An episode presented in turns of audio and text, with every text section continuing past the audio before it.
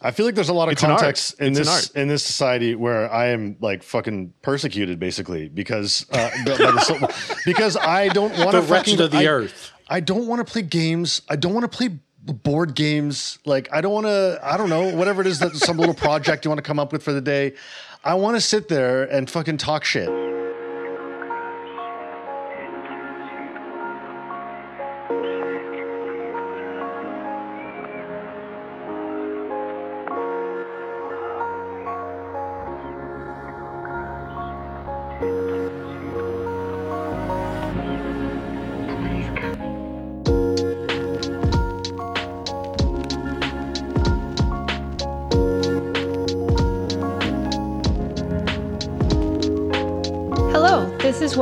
Philosophy. I'm Lillian, and here with me today are Gil, Owen, and Will. Hey guys. Hello. What's up, everyone? Yo. So today's episode is about famed Marxist historian E.P. Thompson. Um, now, don't get excited because we're not talking about his magnum opus, The Making of the English Working Class, um, which was published in 1963. We're biting off only as much as we or we suspect you can chew from Thompson's formidable contributions to social theory, Marxist theory, and to what we now call social history from below. Instead, what we're talking about is a short essay from 1967 called Time, Work, Discipline, and Industrial Capitalism, in which he argues that a qualitative change in our understanding of time emerged with capitalist work discipline. Unsurprisingly, he explains how he thinks this may have happened in England up to and including the 19th century, in which there was a long array of employers having to force workers to think about time in terms of how market competition increases labor productivity and how that demanded that they start to think about themselves. Basically, he's trying to explain how it becomes common sense to think that time is money, that time is something that can be used poorly, wasted, and spent, especially if it's on other people's dime. Zooming out, Thompson's contribution to Marxism lies in the extent to which he dwelled on the question of class formation like no one else had done before, or maybe since.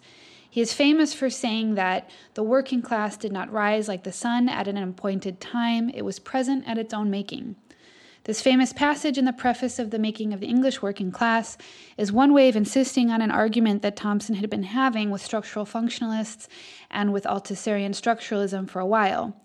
He didn't think that these schools of thought could capture how classes form, seeing them as functions of the level of the productive forces. I'd say that he's the first pragmatist or class struggle first Marxist, but his reception has mostly been that he is the first culture matters Marxist.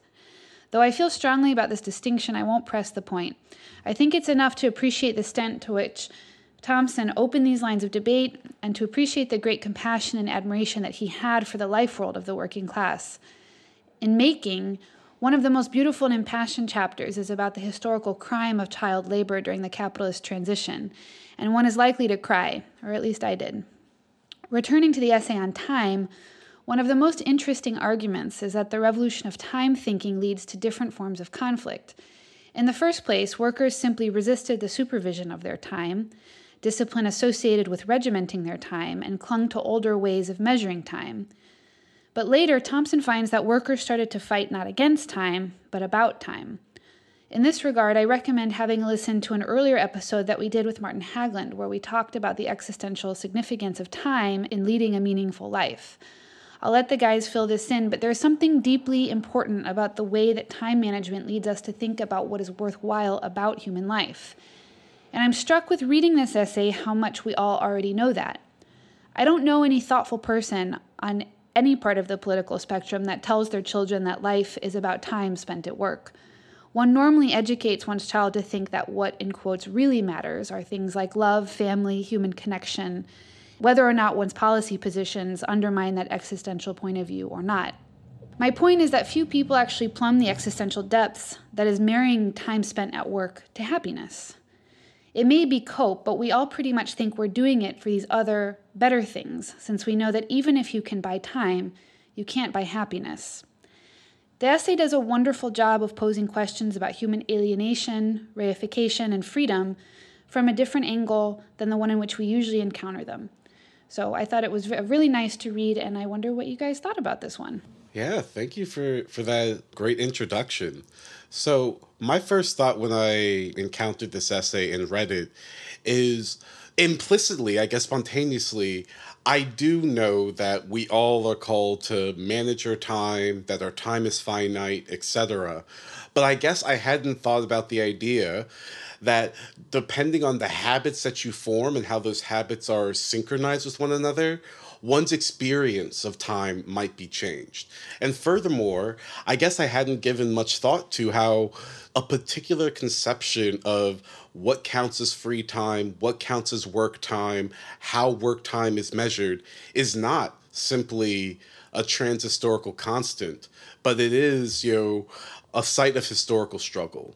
And so, what I thought was really fascinating with what Thompson's trying to do here is he's not trying to necessarily say one way of apprehending time is better than the other, but what he does want to mark out is you know how when the productive forces and techniques change, you know, you also find different techniques for marking out shaping, controlling, and measuring time. And I guess he wants us to partially be attuned to that. But you know, he does end on a very nice utopian note that we can talk about later. But you know, the first thing that was really interesting to me is I I started thinking about how am I called to discipline my own time? How have I internalized this idea of you know how hard I should be working, when I should be working, etc. When I started thinking about people of irregular time schedules, how hard that is on them in this capitalist form of life. I'm thinking people like make their money by being Uber drivers or something, and you don't have the normal weekend off. And I just started thinking people live very different lives according to how their time is disciplined and managed. Yeah, just picking up on that one point about it not being transhistorical, like the way that we relate to time. I was really struck in uh, in this piece by the way he like reconstructs the very deliberate and concerted effort to make time discipline work in this way. It wasn't something that just organically emerged as even necessarily a part of industrial capitalism, although of course that's a part of it. But he like will point to like quoting specific figures who are elaborating the problem of time use and how workers are relating to time, and particularly how they're not relating to time in the right way, and show their yeah again their their considered effort to discipline them into a new different way of existing. Um, and there's one line that I like. There's a lot of them that are really great, but one of the ones, um, one of the figures that he quotes uh, this person William Temple, who's like uh, advocating for order and industriousness and punctuality. And he just says something. I think maybe it's a good place to start off to for listeners the kind of uh, material that he's working with. He says William Temple when advocating in 1770 that poor children be sent at the age of four to workhouses, where they should be employed in manufactures and given two hours of schooling a day, was explicit about the socializing influence of the process. There is considerable use in their being, and this is William Temple now, there is considerable use in their being somehow or other constantly employed at least 12 hours a day, whether they earn their living or not. For by these means, we hope that the rising generation will be so habituated to constant employment that it would at length prove agreeable and entertaining to them. So I, I wow. yeah, that's wow.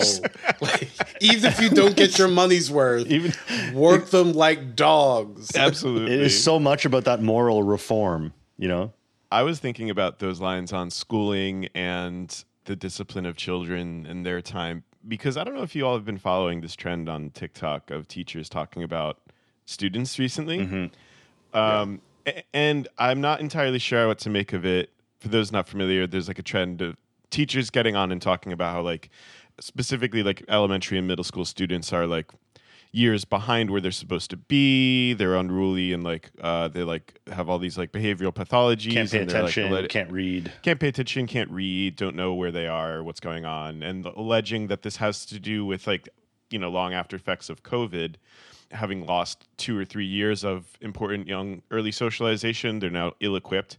On the one hand, like this seems plausible, impossible, but on the other hand, like these aren't studies, these are anecdotes. Who knows? This could be a trend. And it, I was reminded of that when I was reading this stuff. It was like, oh, okay, right. For hundreds of years, people have been complaining that the youths are unruly idiots who need to be disciplined harder and better. I was thinking too about a line by Mark Fisher where he's like, you know, if you read Foucault's Discipline and Punish, you know that we're already not living in the disciplinary society if you're a teacher because like no one's got the microphysics of power. No one's like doing all of that careful work to make sure that you're like got the apparatus of your your arm is is correct. But yeah i don't know. It's it is odd to note how different these relationships of time are. The one that's sort of how do we characterize it? This is a question i had. He's talking about so many different Thompson is talking about so many different ways of marking time in pre-industrial pre-capitalist societies. He seems to be drawing on all kinds of different anthropological research. He's reading people like J.M. Synge on the Aran Islands or these various like indigenous tribes I don't know what to make of that in a way. I'm not sure if you guys have any ideas about is there like a unifying thread to all of these that seems like that would be odd, right? Especially given that the thrust of the argument is that like time relations or inner time sense is not a transhistorical, transsocial thing. You know, how is he able to compare, you know, industrial time discipline with all of these other forms? Is there something in common there? I think his strategy in this short essay is to look at how people dispose themselves to work. So he uses this example of pre-industrial ca- um, capitalism. People still did discipline their time because there was work that needed to be done, whether it was you know crops, uh, fishing, sowing, etc. But you know what that work was synchronized with was more synchronized with um, one two things i think he's trying to look at. The tasks that needed to be you know accomplished. And two he's implying that there's also a closer relationship to the rhythms of nature. So there are times when the tide comes in and that's when you should go fishing or there are times when the you know the crops are flourishing and that's when you you should pick them. And i think what he's trying to say in industrial time there's or industrial capitalism there's a move away from you know at least hinging so, um, the dominant way of how we approach time according to either natural rhythms or task orientation and it becomes closer to this sort of commodity oriented uh, idea of how much value can you squeeze from what's considered the workday irrespective of what the tasks may be. And maybe in our contemporary moment we might think irrespective of what the the waxing and waning of nature might be. You know i think we all understand like for a lot of you know capitalist firms time can't stop just because you know you know there might be a little bit of a famine somewhere you've got to go find somewhere else if if your firm is going to survive or if not i guess you go under but that's a large view but i think he's really interested in the experience of being the worker in in these factories and how a manager talks about your time disciplines you what they're trying to get out of you and that's what i, I think he's looking at the different sort of value orientation towards time mm-hmm. i do think that what's significant is the change in value orientation toward time and how like not very successful it was but also continues to be. Like i think that there's this real subsumption of like the human sense of like leisure to the the labor process. And i think this is why i i stick to the idea that like capitalism is a is a totality because like if you actually have to orient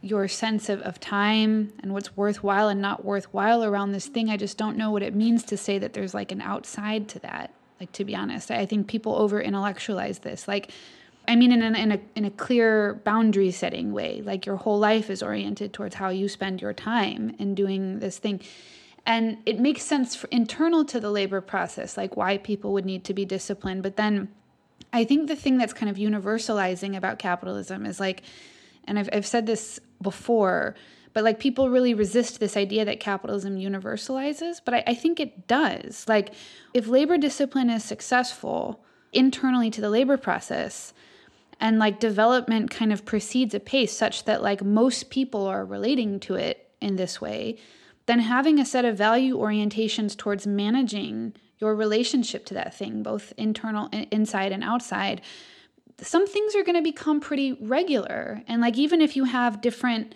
ways of articulating why you're doing the things you're doing creating a sense of value of what is outside versus inside becomes very important, which is why I kind of began with like, even I think the most right wing people educate their children. I mean, like if you listen to right wing media or read any books of, people think that what matters is family, love, and human connect. Like, like they'll never admit that what they actually care about is work discipline. Everyone thinks that these are the real things in life. So, I think the fact that we know you can't buy happiness, but you can buy time, it's a kind of an incredible, like a set of problems that does universalize with this system.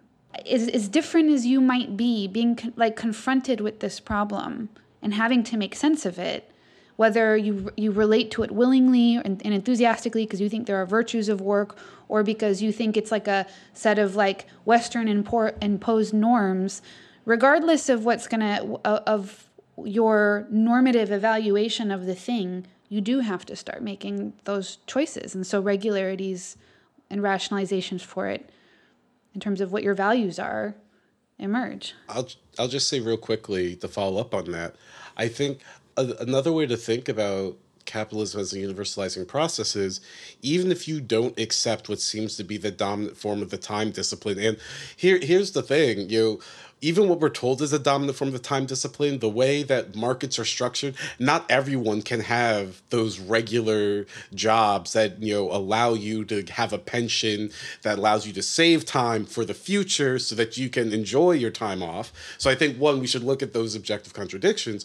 But the way that you can look at it is there are real costs if you live a life that is considered in scare quotes irregular if you live a life that tries to disavow that kind of you know rhythm and orientation of the constant life of allowing capital to accumulate it's a stressful life it's a life where when you're like in your 70s and you're not as spry and you realize, oh no, I don't have things saved up, that is a real cost to one's time. So I think another way to look at it is those who live quote unquote irregular lives, uh, according to the dominant time discipline, there are real costs. There might be some advantages in freedom, but there is some real pain that goes with that as well. Mm-hmm.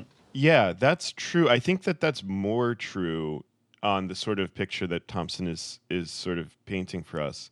That's like more true now than would have been the case in the past, right? This is the sort of irregularity that you're describing. He thinks was fairly characteristic, right, of like pre-industrial work patterns, as he puts it, which he describes as having been one of quote alternate bouts of intense labor and of idleness, wherever men were in control of their own working lives and then he says parenthetically, this is fascinating. There's so many fascinating lines in this piece. It's yeah. remarkable. Parenthetically, he says, this pattern persists among some self employed artists, writers, small farmers, and perhaps also with students today, and provokes the question whether or not it is a quote, natural human work rhythm, close parentheses. Right? This is the idea of there being like a kind of left to your own devices if you're not subject to the intensive time discipline of like industrial capital's rhythms it's sort of real subsumption, as you put it, Lillian, of like the the rhythms of life to yeah value orientation rather than task orientation or natural patterning. You get these like you know, I'm gonna hang out and not do much, and then I'm gonna like work really hard when it's time, and then I'm gonna go back to lying around. And it's like that mm-hmm. does seem kind of like how I would live if left to my own devices. Not that I'm doing that now or anything, but yeah. Mm-hmm. I like that he like um he ventures the question. He's like maybe this is a quote natural human work rhythm that seems to be something that people return to when given the chance. I think that's fascinating. I also think uh, I feel like I've been talking a lot, so I'll, this was the last thing I'll say for like five minutes. But I just I just love this essay a lot. It just really provokes me.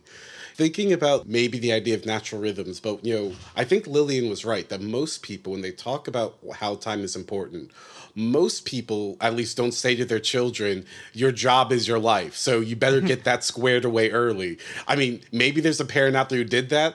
I, I imagine Donald Trump probably talked to his kids that way. Look how he well they talk, turned he out. Talk to his children. Fair enough. Yeah, they, that was a, a bald faced lie on my part. But there is another type of discourse. So I'm thinking about when uh, the pandemic first started and a lot of people were stuck at home or not working. And, you know, that's partially what, you know, led to, you know, those enormous protests that happened around George Floyd. There was mm-hmm. this discourse of worrying that people need to get back to work. Mm-hmm. They have yes. too much time in their hands to stew, to think about what their life is like, to think about radical ideas. To and like so, learn things, no good. learn, learn other things. There was even that attorney general or lieutenant governor in Texas who's like, you know what? I'm an old grandparent, and you're damn right. I would die for the economy so that it Oh, would yeah. be there for my oh, yeah. children. Goaded line, incredible Yeah, stuff. Very, Go very off, cool king. thing to say. But you know, I also think that there is, you know, an interest, and Thompson's like charting this of these people talking about better for these people to be working for 12 hours, even if we don't get everything we need out of them because of the mm-hmm. habits they'll create. But I wonder if there's even contemporarily. There's a worry of our political masters of, well, what's important about jobs, 30 year mortgages and all of that, if you can get it nowadays, is that it does have a pacifying, it can have a pacifying effect, mm-hmm. as opposed to the spread of irregularity, the spread of a dangerous type of free time. Yeah, COVID gave rise to a lot of discourse around that. I mean, you still see some of it. This thing went viral recently of this like real estate mogul guy like decrying Oh, the yeah. the uh, the arrogance of like workers post COVID who just like don't want to work enough, don't have enough of a will uh, Oh, like, yeah, to work. that was cool. yeah, And they're not grateful to, yeah. you know, their betters, is pretty much what he was saying. Yeah. I mean, I think actually that's a helpful. So that kind of intense scorn that that real estate mogul like shows for um, workers nowadays is exactly the kind of scorn. This is kind of what I was trying to get at earlier. That E.P. Thompson is like tracking at the emergence of industrial capitalism. It isn't just that like.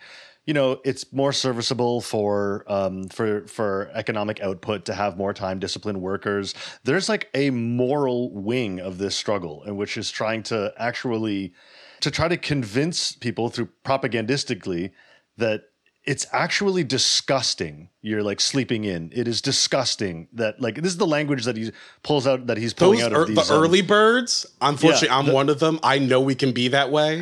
get, get out of here with that I have no fuck away friends from- here. you stay away from my mornings, okay? you you sicko, you pervert. Sorry, Owen, didn't mean to cut you off. no no it's all, it's all good but like you know th- some of the lines are amazing too of again these kind of like moral warriors these like time discipline warriors that are like absolutely disgusted by people once they get off work like he said sometimes they'll just sit around for an hour even like even like two hours and they'll just talk like with their friends. It'll be he calls it a gross he calls it gross jocularity sometimes. It verges on gross jocularity right? Workers just like like outside of work hours. And uh and you know just cannot just cannot stand this and really wants to inculcate even in schools a lot of them the idea that this is morally abhorrent and you need to learn you know through a combination of like pur- puritanism and the time discipline needs of capital you know you need to work on improving yourself even at a young age. If I could just counterpose that idea, right? Like the the disgust and contempt for like a guy who's been working, just chatting with the homies for a minute and being chilling like, on oh a my stoop and just fucking shooting talking shit. Compare that like one of the things that thompson's so good at is like showing what these different senses of time look like from the perspective of the other Yeah. the other side right? Mm-hmm. And similarly like he says for the person not dominated by industrial capitalist like time discipline regularity. There's a quote where he says haste to this kind of person right? Haste is seen as a lack of decorum combined with diabolical ambition. Oh, well, that's a good line. I love diabolical this ambition. I love the idea of like seeing someone like working really hard and like being like really trying to like get after it and just being like, okay, first of all, that's embarrassing. No, right? somebody's like, one of these like one of these like hustle culture influencers talking about getting on your grind set and Yeah, just, getting like, on your grind and- getting, getting like- on your grind and shit. And this person is like looking at this of this person describing being on your grind and just thinking that is a diet, but that's a demon. Th- that's that's that's a demon. the You're devil diabolical. like that is a You're fucking actually a actual animated by by demons. This guy, like, You've got you've got demonic ambitions and all, and also like, bro, you are like embarrassing yourself. Wait, oh my god! I'm thinking of another video that also I, maybe it's not the best thing on a podcast to do this, but there's another video that went viral of a guy saying talking about how he actually manages to fit three days in one day. oh Right? yeah, and he's I like, he's like, so freak. all right, so I get up at five and uh, like I do X, Y, and Z till noon. That's my first day. Okay, I get a day's worth of stuff done. Then, then from twelve to six, that's day two. And then he's like, so yeah, you add this up over a month, over a year, and now I've worked five thousand more hours than you. And like, and I've had, fi- and I literally have got five thousand more. You know, I've got all this more time. That, that man is a demon. That is a demon. That's a fucking demon. Man. shit. He actually looks demonic too. Look it up. if you look it up, folks. I'm sorry. I, I wish Lukács had been alive to see that, and he was just been like, "Oh, wow!" So we doing all the reification. I get it. Okay. This sounds like being like being in Italy. Like, this is like Yeah. like where people are just like, "What are you doing?" I One was of my- just about to bring up Italy. Yeah. No, honestly, I guess this is the sort of thing when I, I always thought people were kind of making this up, like hostility to Southern Europeans. I think my official opinion about this is that like this is real. At the same time, I think it's like pushing it too far to make it sound like this is like actual racism or something. It's it's like it, it's not, but it's it is like an actual form of like xenophobic hostility.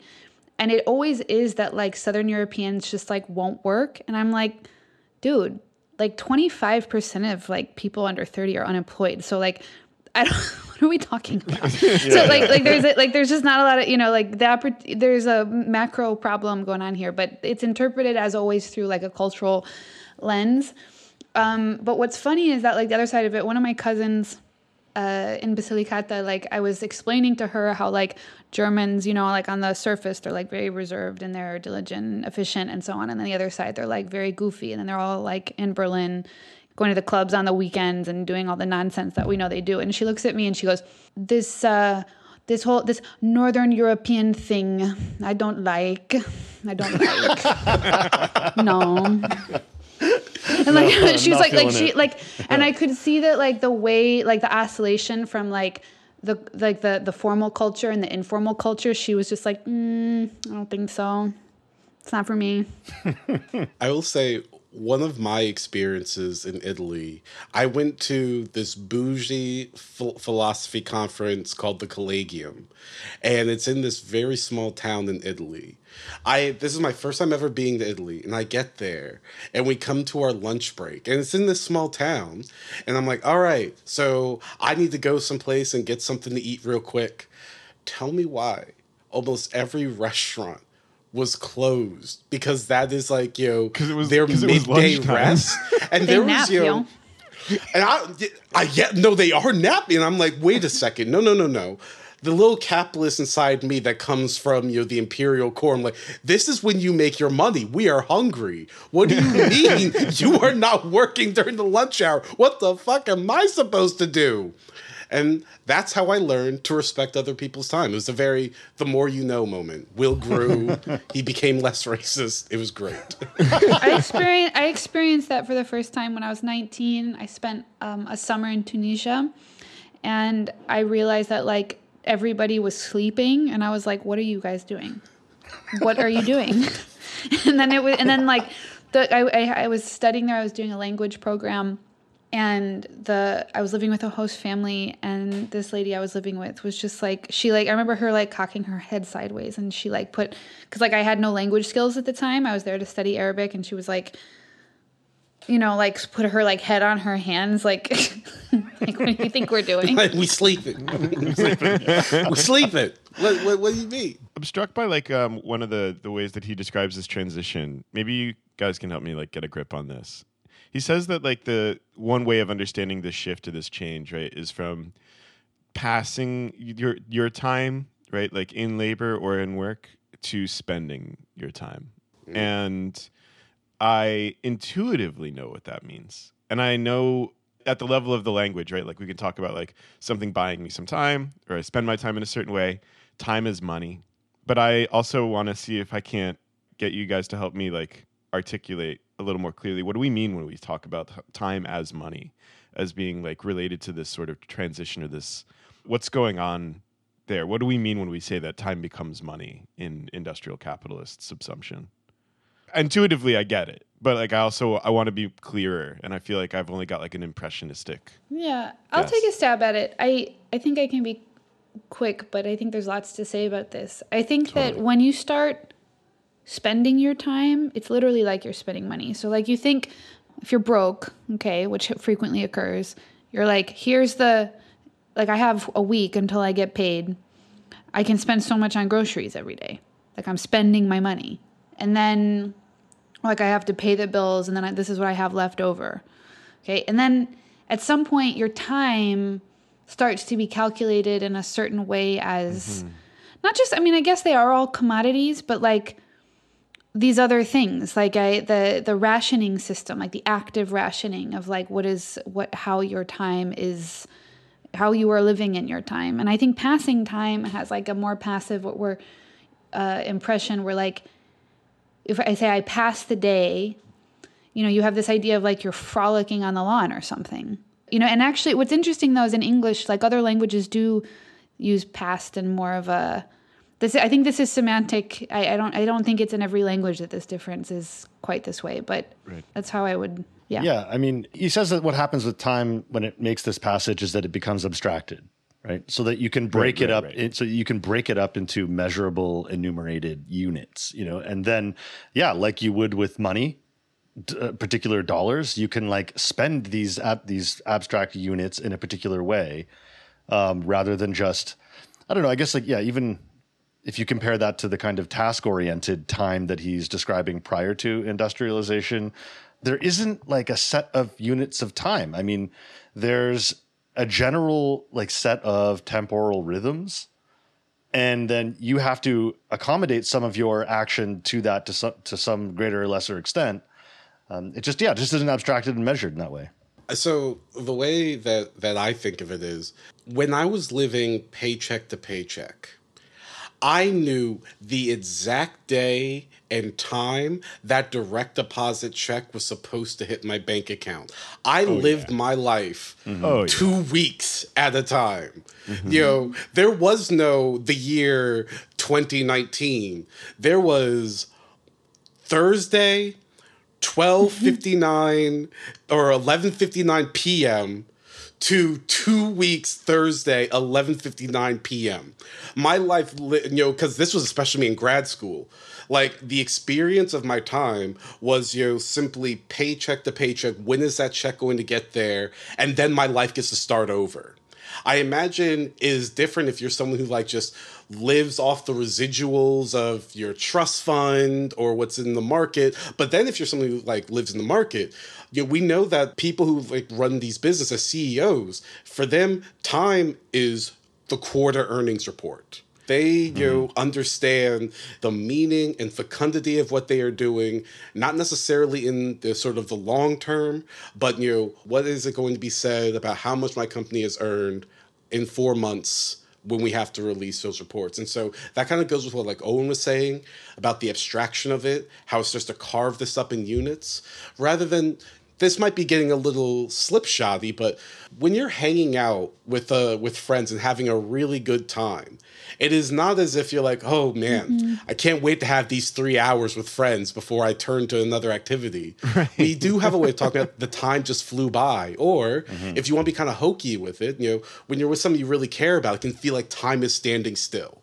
Like, oh my God, five minutes with someone you really care about can seem more meaningful than like two hours with your boss. And so I think, you know, he's also thinking about that phenomenological experience of how we not just talk about time, how it becomes meaningful to us compared to when it has to be synchronized with the cash nexus. And there are these layers of when is my check coming in, but then your boss is looking at their earning reports and being like, so are we above in the ledger, below in the ledger compared to other companies? Who are they above? And then you can, I think you can start to see how it starts getting really chopped up. Yeah. So, so the, the like abstraction of time into like discrete units to be spent in certain ways, that's really helpful. The other thing about it, of course, is that there's a, he just says that there's like a again, it's a kind of phenomenological experience. This measurement embodies a relationship, he writes. Those who are employed experience a distinction between their employer's time and their quote own time. It's in this shift to that it becomes possible to understand one's time as not being one's own. Mm-hmm. Right? Mm-hmm. Where like being on the clock means that this is not my time.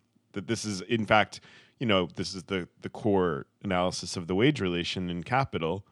It's because I've sold my labor power, my labor time in advance that I get to have this kind of experience. And that only works if it's a discrete unit that I can dispense of as at will.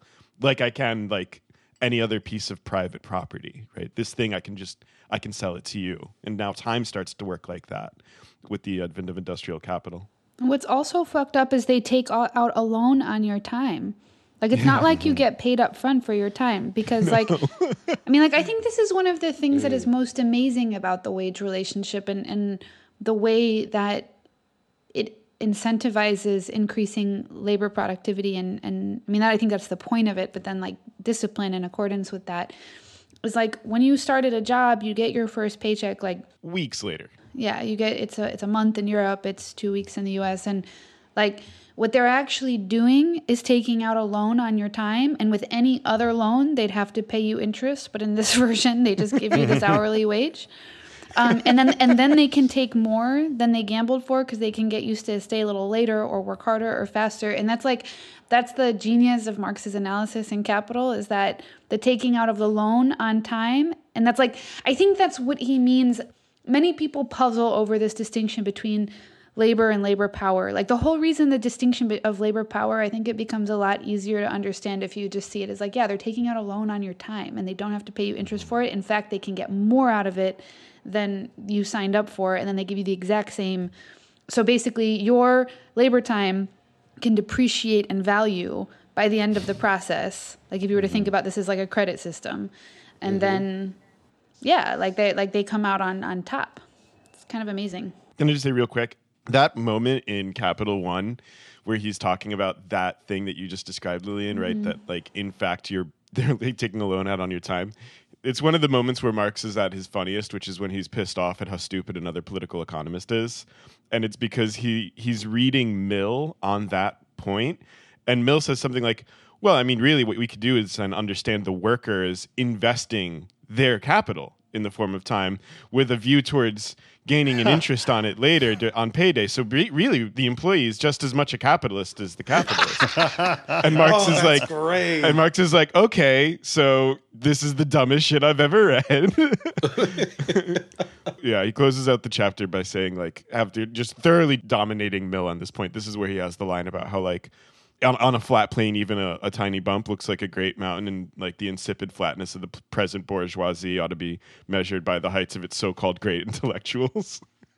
he's so good. Yeah, I was also thinking about the primitive accumulation chapter where he like where he, again he's talking about the the, the British political economists, the classical political economists, and like the way that they project back into the past the origin story of capitalism and that you know the the actual the story is according to the political economists is that you know some people were like time disciplined and way back in the day they were they were thrifty they were industrious right, and nice, like good. they were like you know they were the ones that uh that, that's the reason why some people became rich and some people became poor and the why this class system got off the ground I don't know. I, I, yeah, I just love that like projection. Well, Thompson's Thompson's historical intervention here gives the like the, the lie to that. This time discipline consciousness is a late product, right? It can't literally. Well, that's yeah, it, that's what's outrageous. Like, is that clearly this is not like it, it, speaking in the 1700s and projecting that back like into some like mythical past.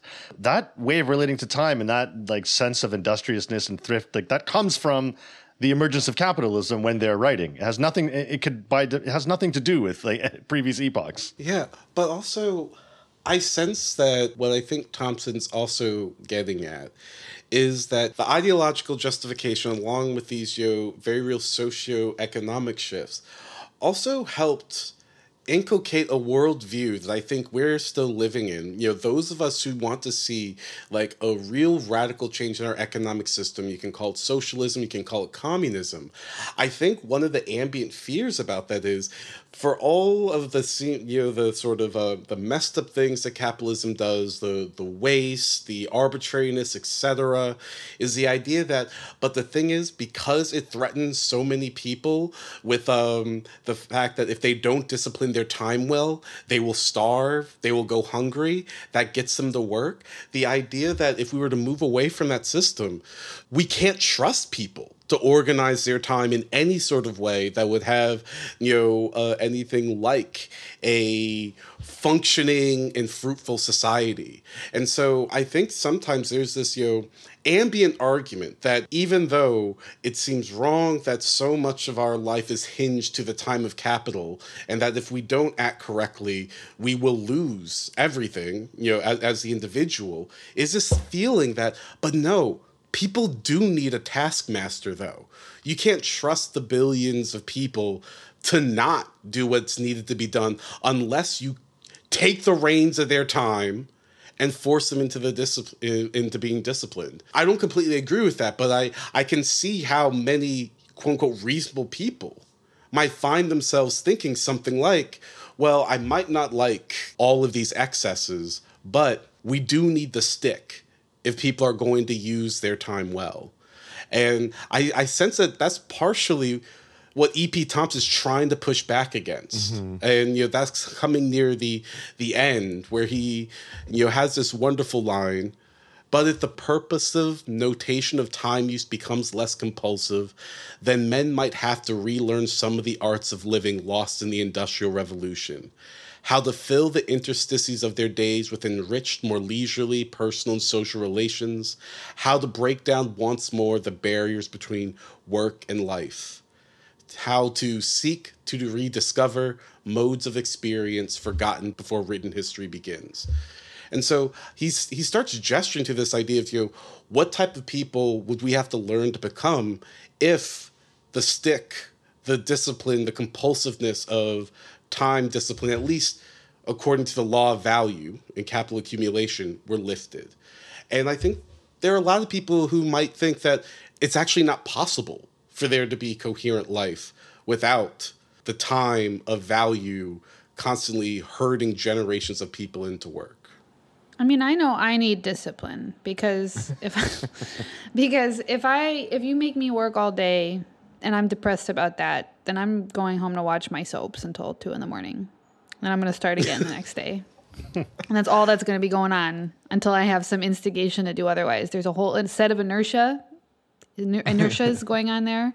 Internal. You're talking about counter discipline. No, I'm saying that like I do like I need to be like if you don't make me wake up for a meeting and I'm like depressed about all the things I did day, the day before, then I'm just gonna mm. sit on the couch and watch my soaps, and then I'm gonna go to bed, and I'm gonna sleep till 11 the next day, unless I have to go to a meeting, and then there's some reason why I need to be at that meeting, or else there's a, a bad consequence for me. So yeah, I need discipline. What's the problem? But I'm I'm optimistic that like with different incentives, I would feel differently because I can be very industrious about things willfully as well. But I'm I'm just I'm just saying that like g- given the given the current state of affairs, I absolutely need discipline. I don't know how this would exactly cash out with academia because something like I don't know how you automate meetings. Um, but you know, he, he brings this up in the context of automation. He's like, what if like, you know, we're able through automation to basically eliminate the need for the vast majority of the labor that's done, the vast majority of the work that's done. Um, and then like, what w- would we be able, would we know how to, to, I was about to say spend that time, but would we know how to pass that time like in meaningful ways? Would we be able to like rediscover the the joys of just passing time with human connection or with love or with friends or whatever it might be? Or have we been so deeply subjectified like turned into subjects a specific kind of subject that even without the taskmaster there right even without needing to to be um, even without the you know not needing to be in a workplace and be, to be disciplined accordingly would we know how to actually enjoy that time? And I think it's uh, I just like absolutely fascinated by that question. There's a lot of people that I think, I mean, there's a lot of people that don't ever want to retire. There's a lot of people, you know what I mean? They just want to work. My dad was that way. Yeah. I think retirement terrified him. Yeah. That, you know, work gave him a type of structure. I, I almost yeah. hesitate to say a type of meaning to his life. Even though he had all he had a rich interior life, don't get me wrong, and all of that. But I think he had a sense that, you know, without that, without that constant need to hustle just a little bit more, he wouldn't have known what to do with himself. And I partially get that. I mean, I I also just know like yeah, I I get that too. I get it. Um, I just think that like even I don't know, even people that are our age, I know people that are so like brain broken by capitalist time discipline that you can't even really enjoy time like time off or weekends. You always have to be doing something. You always have to be like yeah. you have to have something to show for the time and there's like a real anxiety I about agree. having. I'm so against this. Yes, I agree, and and so there's like My almost an anxiety exactly. Yes. There's some there's an anxiety about having nothing nothing to show for the time that you're not working, and that I just find so distressing. I mean, doing nothing fucking rules. It's amazing. Yes. But I think we all know people who going on vacation seems like it's just another job again. Oh, yeah, yeah. My Yeah. Lord. This is what I love about going on vacation with my current partner. She's like, all we need is one activity a day, and then the rest is just lazing about. I'm like, thank Thank. God. Yeah, Oh my I, God. I'll Are do you like Shout out, me? shout out to Sadie. shout out to Sadie. Yeah. She's a real Respect. one. Big ups. Big ups. I mean, it depends on the trip, but I'd be perfectly happy with like zero activity sometimes in the day. like literally, the only activity is just sitting on some terrace or something and just talking or you know drinking and looking at things like that. That I don't know, infinitely more valuable to me than some crazy list that people make when they travel places. where you have to see the X, Y, and Z. I, I, I hate when people say like we, uh, oh yeah, we did this. Like yeah, we did the Louvre. We went to Paris. We did the Louvre. we did the Oh, Eiffel God, Tower. We did like you cannot do places. I mean, you, like you cannot. Like, I don't, I don't, I, that language is so fucked. Like, Nice. So this conversation also has unfolded another piece of what it means for time to be money for me. This is super helpful. Well, because one of the differences between passing time and spending time is, of course, if time is money and you're spending it, there ought to be something that you get for it. yeah, Right. It's an exchange. that the, the it's an exchange transactional exchange relation. So like under these present conditions of late capitalist subjectivation, like this explains people's aversion to or even oh, contempt for or hostility to passing time because from their perspective all there is is time to spend and yet you have nothing to show for it you may as well just set Not your money even on pictures fire. for the gram? Yeah, what have What? you done? Right? Nothing to show for it. But I think that there's like a yeah, there's like a real like virtue in knowing how to pass time and not feel guilty about passing time in the way that we're so often made to feel. Absolutely. It's an art. I feel like there's a lot of It's an art. context in It's an this art. in this society where I am like fucking persecuted basically because uh, by the because I don't want The to fucking wretched of the I- earth. I don't want to play games. I don't want to play board games. Like I don't want to. I don't know whatever it is that some little project you want to come up with for the day. I want to sit there and fucking talk shit and just talk shit for hours. You know what I mean? Some maybe some of it's serious for a little bit. Like we talk about politics, or I, love talking about talking about philosophy. But also you could also just I don't know make stuff up and talk shit about each other, rib each other a little bit. Like I don't know. That to me is like that's what. I, that's what I always want to be doing with like with spare time. I love that you experience this as persecution, by the way. let's let's keep Owen to that language. You know, all y'all settlers of Catan players, Monopoly players, you're persecutors You're of my persecuting I boy. do my boy. persecutors. I don't want to do anything. you are persecutors. I don't understand why you want to fill the time you don't have to do stuff with more doing. You know, man, fair enough. Anyway, sorry. That's, my, that's maybe that's a very idiosyncratic issue, but You're from an older time when people celebrated and uh, worshipped Saint Monday and Saint Tuesday, as Thompson talks I about. really identify with them. I know. That that's the one thing where Owen's like, we have to go back. They keep, well, they guy. can't. So these like assholes in the in the 18th century and 19th century kept giving descriptions of all like the worst kinds of people, and I'm reading them and I'm like, these are these are my My people. people. My Like, these are my people. Like, he- he just- people that just like oh they spend way too much time just wanting to be at different festivals and drinking alcohol and just Yeah. like sitting around. They love to just talk. The the gross if- jocularity, gross then I jocularity if was for about me. to say, Owen, is- you love gross Owen jokes. Is jocularity is the most valuable like thing that can possibly occur with my time. You know what I mean? Just And then if you are forced to go to work on Monday, you're just going to do a bad job Yeah. and fuck around, exactly steal, steal a bunch of stuff and steal a bunch of shit on the way out. I mean, I guess like the, the, the last thing I, I would think about this is we don't necessarily have to be committed to the idea that discipline is bad. In fact, you know, Owen's talking about uh, the discipline you need in order to just be able to spend your time. But I guess like for, for Thompson, he's raising the question of, so where does that discipline come from and to what end? And it seems to me, uh, well, he's a Marxist historian, so he doesn't think the discipline of capital increases freedom. But you know, he might be asking, well, what if we discovered new ways of disciplining ourselves that actually might be conducive to a healthier, freer, more self-determining type of life? Yeah, I think this is super important that like the task orientation that he describes, right, isn't just like undisciplined random time, right? It is attuned to natural temporalities, yeah, like we were saying. So there are times right? when it's not urgent to work on like other Right. temporalities, right? And so like you just don't, you just stop, and then if it does become more urgent, you do the work that needs to be done. When do it the work becomes needs to be done based on the necessity of the task and its nature and its Yeah. like flow. So that could we could understand as a kind of time discipline, right? Like working as needed according to these natural rhythms um, and so on, in accordance with the nature of the task.